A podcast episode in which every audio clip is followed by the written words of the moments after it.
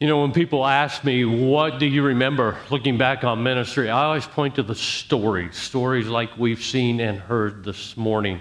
Just individual stories about how God has made a difference, how Jesus has worked in someone's life. That's, that's what I remember.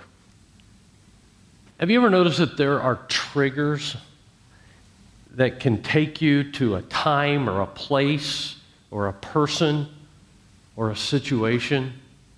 Have you, have you ever had a song do that for you? Where you hear a song and it takes you back somewhere? It was the fall of 1978. I was a freshman in college. And on my dorm floor, there was a guy who at 11 o'clock at night would bust open his door and this music would loudly play out in the halls. There we go.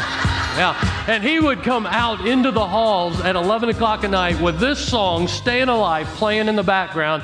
And then he would begin to dance, disco dance, down the hallways of our dorm room. So every time I hear this song today, and by the way, I don't hear it that often. It's not like it's on my playlist, all right? But if I do happen to hear this song, Staying Alive Today, it takes me back to my dorm room in 1978. Smells can do that kind of interesting, it? How a smell can take you somewhere. To this day, if I open a can of tuna or a package of tuna, it takes me back to my childhood. We had a neighbor who, when they were away, we would watch their cat. And I would feed their cat, so they would leave us the cat food. And when I would open that can of cat food, it smelled like tuna. So, for whatever reason, to this day, I still think of feeding that cat when I smell tuna. You ever had something like that happen to you? Movies can do that to you as well. I think it's really intriguing how sight, sound, smells can take you to a place. Did you know that God is big on remembering? And the Bible tells people over and over and over again to remember. God actually told people in the Bible, and he had this special relationship with this nation called Israel. And he would tell them, this nation of Israel, he would say, set aside days. Sometimes he would tell them to set aside a full week just to remember. And everybody would quit working. They would remember. They would celebrate. They would have feasts. They would have festivals. One of those is called Passover. It's an incredible story about how God miraculously saved the nation of Israel from death. And he said, I want you to set aside a day, in fact, a whole week, where you just remember what I did and be sure and tell your kids and your grandkids about it because I want them to remember what I have done. Let me read you just one of these verses. This is Exodus 12, verse 14. God said this This is a day to remember. Each year, from generation to generation, you must celebrate it as a special festival to the Lord. And, you know, God used things all the time symbols to help people remember. He used a rainbow, He used rocks. I mean, literally, just rocks at times to help people remember. He used an ark. I don't mean Noah's ark, I mean the Ark of the Covenant. You know what I'm talking about? If you don't, just watch an Indiana Jones movie, you'll see the Ark of the Covenant. Probably not. Actually, don't watch an Indiana Jones movie to see the Ark of the Covenant. But he would use that. You know, even today, we have symbols that God has told us to use to remember. When we take communion, we use bread and grape juice to help us remember. Because the Bible tells a story of remembering. And we want to look at that story this morning. Now, now why is it why is it that God wants us to remember? Why is it so important to God that we remember? Well, one reason is this we are prone to forget. We forget so easily, don't we? Just a few days ago, I called my wife, and when she answered the phone, I had to say, I can't remember why I called you. You ever done something like that? You literally forgot why you called the person from the time you called them until they answered? Yeah, we're, we're prone to forget. If we can forget that quick, certainly we're going to forget some other things as well. So God tells us that He wants us to remember, and we have to be very careful to remember, otherwise, we may forget. So, what we want to do this morning is just remember. I want to show you an example from the Bible of where God told people to remember. And it's a pretty interesting story. This is a story that we've used before as a church when we were at a crossroads as a church or where we were at a defining moment as a church. It's found in Joshua 3 and 4 in the Bible. Fascinating story. I love to read this part of the Bible. What happened was God was taking his people, remember I said he had a special relationship with them, the nation of Israel, to the land that he told them they could have. He had promised it to them, so we call it the promised land. But to get there, they had to cross over a river called the Jordan River. Now, there were some problems with doing that. One, the river they were about to cross, they didn't have a bridge. Second, it was flood season. The waters were overflowing the banks of that river. We, we've just seen on television what water can do, you know, when it overflows. And uh, the, the Jordan River had overflown, it was flooded. Here was a third problem there were two million people in the nation of Israel. Think about that. Two million people had to cross this river, no bridge, and it's flooded. What are you going to do? So, what does God do? He literally stops the water. He holds back the water of this river so that they can walk across to the land he had promised them through the riverbed. Amazing stuff. You know, I think about that. How long did it take two million people to cross over you know, hopefully they didn't go one at a time. In fact, let me do this. Let me, let me give you an idea of how many people, two million people, is, because it's hard for us to picture that. Suppose we were to go out and take a picture of the face of two million people, okay, just the face, and then we put them up here on the screens, and we sat here and we watched every face, two million of them. And we didn't get up to go get a, you know, a cup of coffee or go to the bathroom. We didn't look down at our phone to see who texted us. We just sat here and stared at two million faces over and over again for one second each. Do you know what that would be like? Let me show you real quickly what it would be like. Watch this. That was 10. Now, if we were to sit here and watch two million of those faces, we would sit here, like I said, not to get up for any reason we would have to sit here for over 23 days, nonstop. That's how many 2 million people are. And God figured out a way to get them across this river by stopping up the flow of the water of the river. So, when that ended, God said, I want you to remember what I have done. So, He had them take 12 stones, big stones, right out of the river, and on the riverbank on the side, he said, I want you to pile those up, all 12 of them. The 12 stones were to represent one family group out of each of the nation of Israel. So there were like 12 of them for 12 tribes of Israel. He said, pile them up. That way, every time you walk by the Jordan River and you see this pile of 12 stones, you'll remember what I did. And I want you to tell your kids and your grandkids about what I did. Let me read you part of the story. Remember, I said it was in Joshua 3 and 4. Joshua 3 tells the story, and here's what happens after they've crossed the Jordan River. This is Joshua chapter 4. I'll begin reading in verse 1. It says, When all the people had crossed the Jordan, the Lord said to Joshua, Now choose 12 men, one from each tribe. Tell them, Take the 12 stones from this very place where the priests are standing in the middle of the Jordan, carry them out, and pile them up at the place where you will camp tonight. So Joshua called together the 12 men he had chosen, one from each of the 12 tribes of Israel. He told them, Go into the middle of the Jordan in front of the ark of the Lord your God. Each of you must pick up one stone and carry it on your shoulder, 12 stones in all, one for each of the 12 tribes of Israel. We will use these stones to build a memorial. In the future, your children will ask you, What do these stones mean? Then you will tell them, They remind us that the Jordan River stopped flowing when the ark of the Lord's covenant went across. These stories will stand as a memorial among the people of Israel forever. What a story, huh? Five years ago, this weekend, we moved into this building. It was September 9th, so actually exactly five years ago yesterday the reason it's so easy to remember September 9th, especially if you were around here then, is because we used the 9912. Do, do you remember we had we all wore shirts that said 9912.com? We had a website 9912.com, and if you were around then, you probably had one of those shirts. Maybe you even wore it. We did that before we were moving into the building. Here's what they look like, by the way. The shirts look like this. Yeah, some of you probably still have yours. And if you weren't around back then and you still would like a shirt like that, rumor has it you can go to Goodwill and find them there. Okay? And I understand they're really cheap, so just head on over to Goodwill, keep your eyes open, and maybe you can get yourself one of those shirts. But here's, here's why we did that. Here's why we moved here five years ago. We didn't build this big building just so we would have a nice new building, although we're very appreciative of the building we have.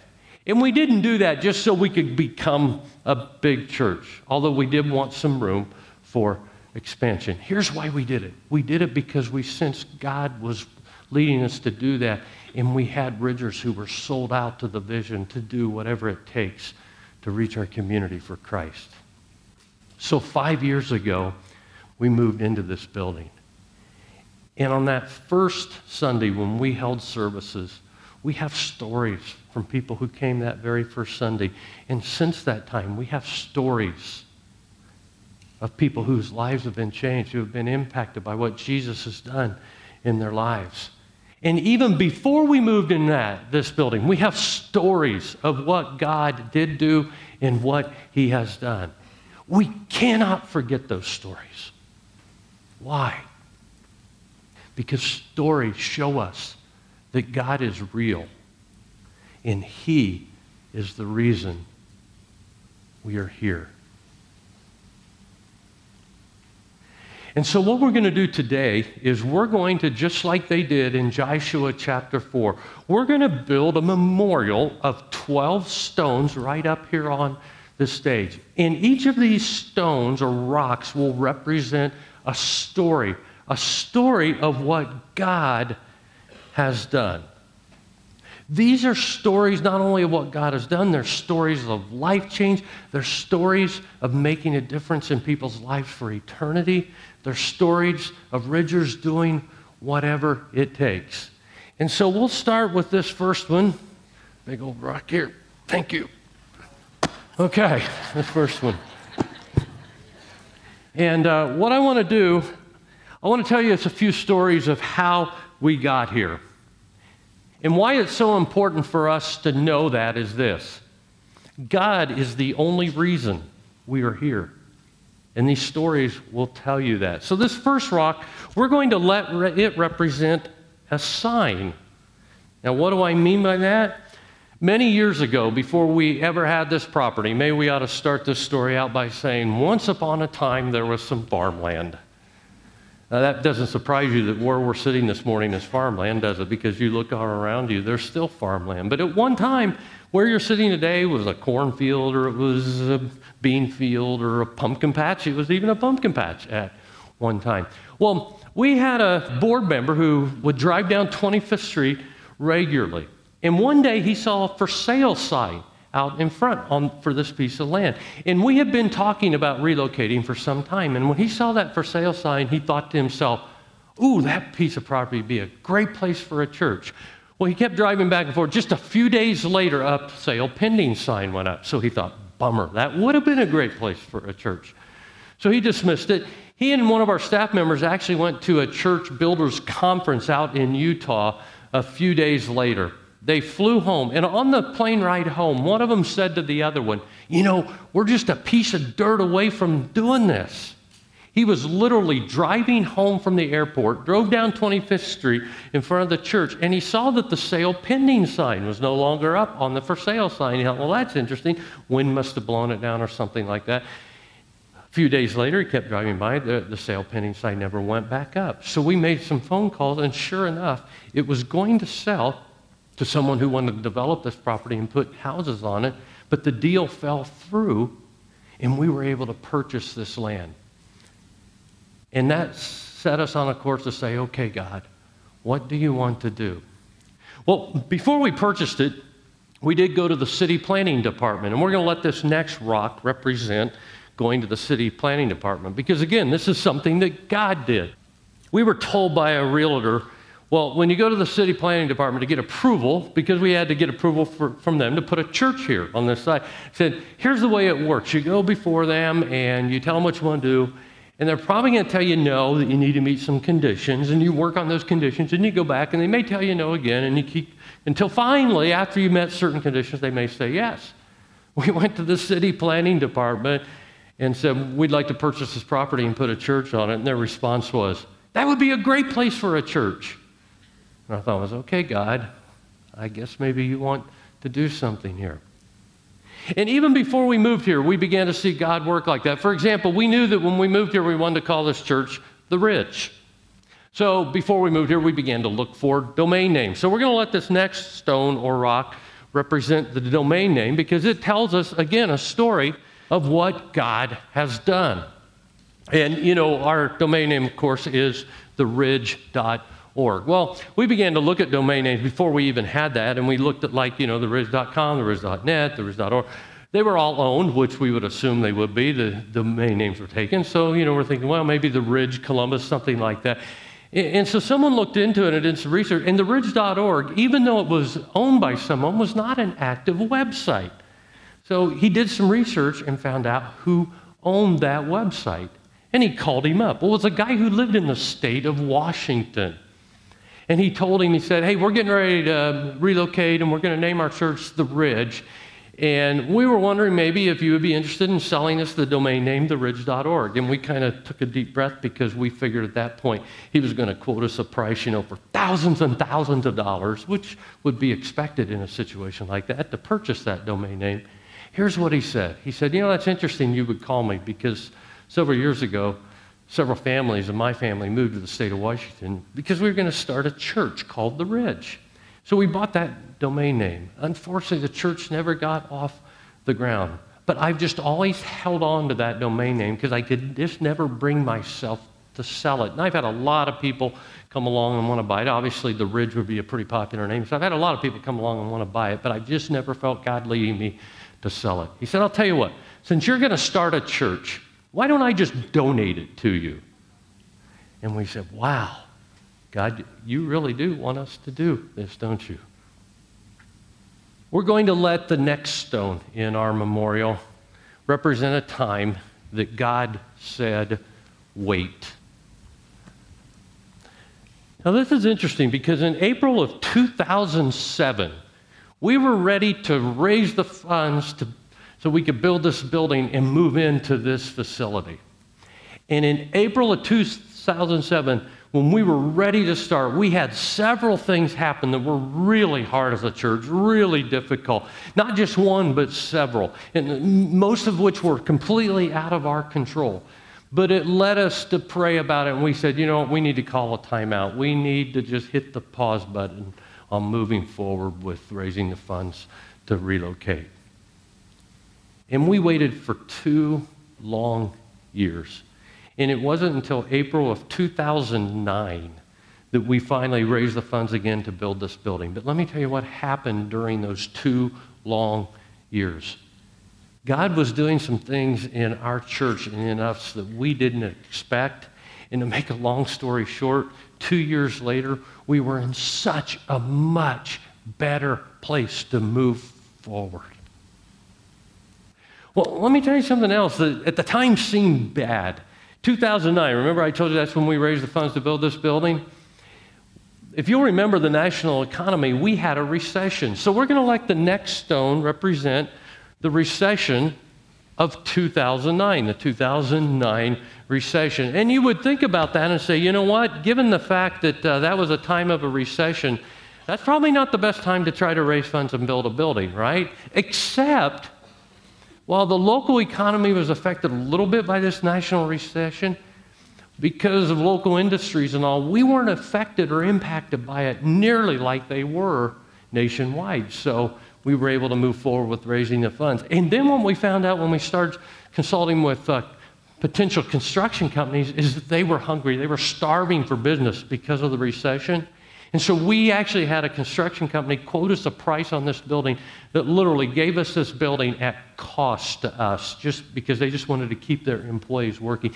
Because of the recession of 2009, which seemed like a bad time at the time, we probably saved about $2 million in building costs. And we said, Wow, God, you want us to do this, don't you? One other thing happened um, during that time period that at the time seemed bad. We were we were going to sell our old building and use the funds from it to build this new building. So I'm going to let this, this next rock that will make part of our memorial, the sixth one, represent um, what we're just going to call the bridge funds. And, and what I mean by that is this we were ready to sell our old building, and we had a buyer for it, they were ready to buy it, and so on.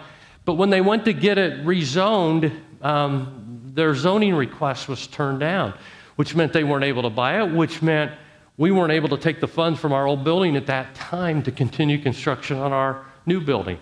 And so we were ready to pause construction on this building until we could sell our old bunny building and get the funds to continue construction here. But there, we prayed about it, we talked about it, and we said, you know, there is one way we could continue if we had a bridge loan. So we went to Ridgers and we announced this. And honestly, it was not a high pressure thing at all. We were praying, God, if you want us to do this, you know, you can supply. If not, um, we're perfectly content with waiting on you. We went to Ridgers, and for two Sundays, we just said, here's our situation. There is a way we could continue construction. We could take out a bridge loan. And to do that, we would need you to commit to $10,000 a month for the next two years so we could pay for that loan until we get our old building sold to continue construction. We said, we'll just see what you want to do. And then we added, by the way, uh, we got to know in two weeks' time. In two weeks' time, Ridgers committed over $10,000 a month so that we could continue construction on this building. We knew at this point that God was telling us to move forward. And you know, you know, there's probably a lesson here not only for us as a church, but for us as individuals, and that is this even when it appears like something bad or difficult is happening, always see what God is doing in that. Because God sometimes works in our lives in so many significant ways when we think that something bad is happening. We're going to let the next stone represent volunteers who made this place happen. This is quite remarkable. Um, we literally saved hundreds of thousands of dollars when we were building this building because volunteers helped us out. There's a guy named Michael who owns this construction company who did most of the site work and volunteered his time around here. In fact, when he was doing that, we had a volunteer. This is so cool. We had a stay at home mom who would get out on the heavy equipment and roll and move the dirt around on our property. Check out this picture. This is a picture of Cami out on our heavy equipment doing that at the time, a stay at home mom. And we had volunteers all over the place making this happen. Landscaping alone, probably we saved $100,000 because of volunteers who, you know, you see all the beautiful bushes and the plants and the trees around here. The summer that we put in the landscaping was the driest summer around here in decades. And we have volunteers come in sometimes two or three times a day just to water all the bushes and trees and plants that we have planted to keep them alive that summer. So that represents the volunteers. Um, the next stone we're going to use to represent the very first Sunday we are here, the very first Sunday we had these services. And the reason we want to do that is many people tell a story of coming for the first time to the Ridge on that very first Sunday. Maybe you heard Brent and Lindsay tell their story at the end of that video, how they came here for the very first time that very first Sunday and how God has worked in their life since then. You know, special to me, my mother in law, the very first Sunday she came was our opening day, and she had not gone to church much in her life before. I probably ought to ask her why she came that day. I think it was just out of curiosity. But she kept coming, and a couple years later, she surrendered her life to Jesus. She's been baptized. She's active in volunteers around here. And that first Sunday and all the stories that follow are so significant to us. I'm going to let this next stone that we're going to put on our memorial represent names. And here's what I mean by that. Before we moved in, many of us wrote down names, just first names of people we wanted to pray for and people we wanted to invite to come to a service here. And so we wrote all those names down and we put them on like this piece of tape. They're imprinted on a piece of tape. And in our atrium, it's really hard to see, but right at the top of our atrium is a piece of tape that goes all the way around the atrium and it has first names on it. And those names are people that we love and we care about it, and maybe family members or friends or coworkers who we wanted to be able to experience what we had experienced through our relationship with Jesus. And some of you who are attending here today who have started coming since we opened this new building, your name may be on a piece of tape up there because someone loved you and cared about you enough to write it down. The next stone, we're going to let that represent writing on the floor. And here's what I mean by that. When they were doing construction on this building, before we put the floorings down, it was all concrete here on stage, carpet out here, all over the building. We had Ridgers come in and write things on the floor. They wrote down Bible verses, they wrote down prayers, they wrote down their commitments to God. we have a marriage proposal right out here in the auditorium. I kid you not. Someone proposed in marriage right out here. They said yes. They're still married five years later. Isn't that cool? But anyway, like you could go to the kids' area and there are prayers written over there underneath the carpet for kids. You go to the hub, prayers written for teens. In my office, and people wrote down Bible verses. Up here on stage, things were written down. Um, our our uh, music pastor, James Young, his son, look, here's something he wrote down on the stage up here as well. Those are the kinds of things we wrote down on the floor all over this building just to say, God, this building is for you. This is why we're doing this. Now, we're going to let the next stone represent the stories of lives that have been changed. And I mentioned many of those already to you this morning, but they're so important. That is why we're doing what we're doing.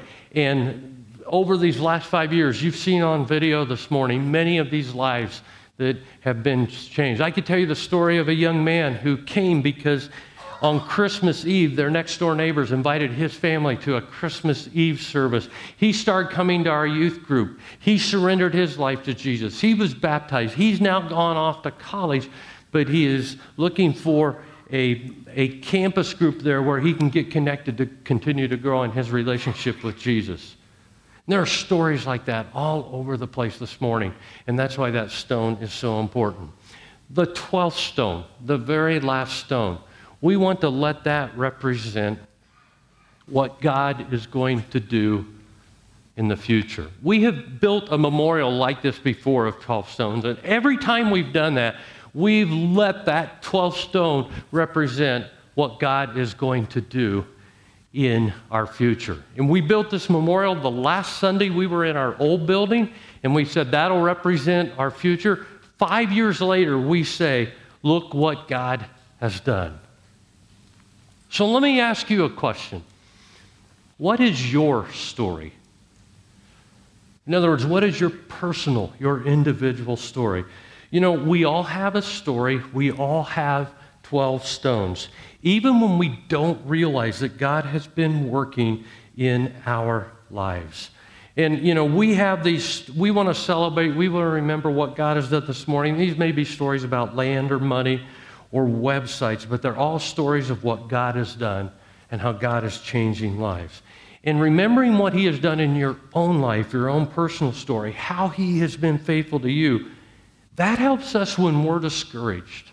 Or that helps us when we need to make a decision because His faithfulness guides us into the future. And maybe you need to sit down and write out your own personal story of how God has worked in your life because we're prone to forget those. Maybe you need to have your own 12 stones of remembrance so you don't forget how God has worked in your life. And speaking of the future, the 12th stone, what is your 12th stone? What does God want to do in your life in the future? How does God want to grow you? What is your next step? Are you open to what God wants to do? And even if that next step seems uncertain, if it seems scary, if it seems like it brings anxiety to you, drawing on what God has done in the past, His faithfulness to you, will give you the courage to trust Him in the present for your future. We all have a story. We have a story as a church, we have a story as an individual of how God has and is and will work in our lives. Our band is going to come and sing a song that tells a story of God's faithfulness and of God's grace in our lives. And before they do that, I'd like to pray for us. Let's pray.